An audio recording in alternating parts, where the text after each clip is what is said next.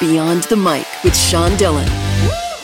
Normally, I have a big intro, but I'll start off today with a question. Is the golden age of television at an end? And what's in television's future? We're joined on the star line by the former executive editor of Premiere Magazine, best-selling cultural critic, journalist, and author of Pandora's Box, How Guts, Guile, and Greed Upended TV. We welcome Peter Biskind.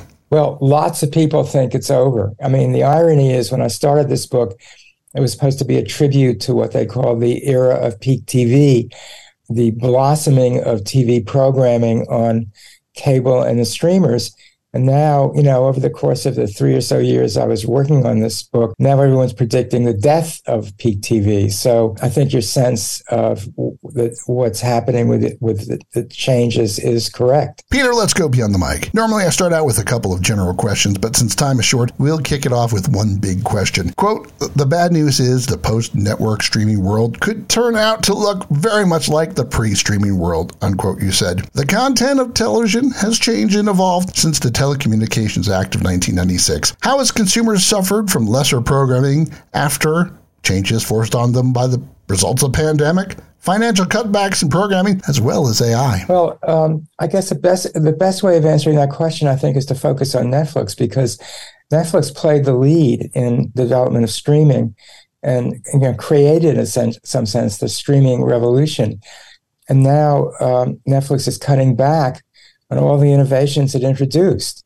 In other words, initially Netflix did away with ads, but now they're introducing uh, an ad supported tier, which has something like 15 million viewers already.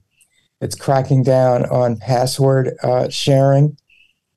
It's also abandoning binging, which it introduced, which, which was dropping a whole season in one day, which was rather controversial when they started it and now it turns out that it's too expensive to keep doing it. So if you add up all these changes, you see that network is sort of backtracking on all, the, as I said, on all the innovations that made it Netflix. If you generalize from that, it seems like the distinctions between network programming, streaming program, cable and streaming program are breaking down because there are so many streamers now they're, they're competing for the largest possible audience, which means blander programming. Programming is not going to offend anybody. So true. And following up on that, reality TV exploded with a group of nobodies that could be paid than regular actors. How has the least common denominator of television production changed from when you started watching TV to today?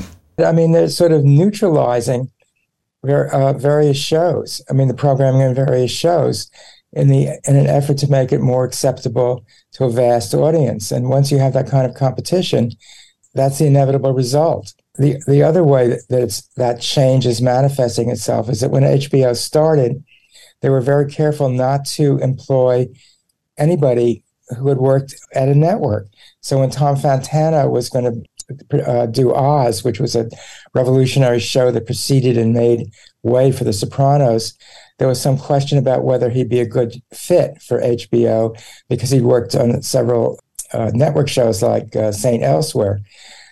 Now Netflix is going out of its way to hire, is hiring from the networks, uh, and pe- employing people that it never would have employed in the past, and that um, is going to change the whole value structure of Netflix. So it's not that it's not they're not being hired in, uh, in spite of their net of their uh, network values, they're being hired because of their network values. Pandora's Box: How Guts, Guile, and Greed Upended TV is the book. Author Peter Biskind joins us beyond the mic for the Rocking Eight. Peter, all this is is eight random questions. Answer with the first thing that comes to your mind. There is no pressure. Favorite TV show that was canceled long before it should have. Oh boy, huh. that could be anything. I got to ask you then, what's your least favorite show that kept going and going? Um, that's also that could be anything. practically. In your book, The Sky is Falling, you bring up television has created separation in our country. Which show did the most damage, in your opinion? Well, I think The Sopranos was very influential in um, creating a gap between the um, uh, the haves and the haves not have nots. Uh, I, I, think you know all show all, all a lot of the um, showrunners that I interviewed cited The Sopranos, and it, it, seemed like every road led back to The Sopranos. So I think I'd have to say that. Which show or film at Film Columbia didn't get the love that you thought it should have? Well, there's a show called Perfect Day, uh, that directed by Wim Wenders in Japan, which was a fantastic show. Uh, and it didn't. We should have scheduled it in the evening instead of when it played. But I recommend it to everybody. How about what's your favorite black and white film? On the waterfront. How did your Spirit of '76 documentary change your life? Um, well, it uh, it didn't exactly make me a filmmaker, so it didn't change my. It it was fun, but it didn't change my life at all. Coke or Pepsi? Coke. Peter, if you could have 15 minutes to have one interview with a star long gone, who would it be with? Ah, oh, that's a good one. Charlie Chaplin. I'm going to sneak in one more. Quote from your book, you said, Cash, not content, is king, unquote. Who could be television industry's next changemaker like HBO, FX, AMC and Netflix has been? Oh, that's a hard one. I mean, it looked for a while like it was going to be David Zaslav, but that's not turning out to be the case. Casey Bloys is still in charge of HBO, even though HBO is sort of under the gun uh, and has been watered down considerably.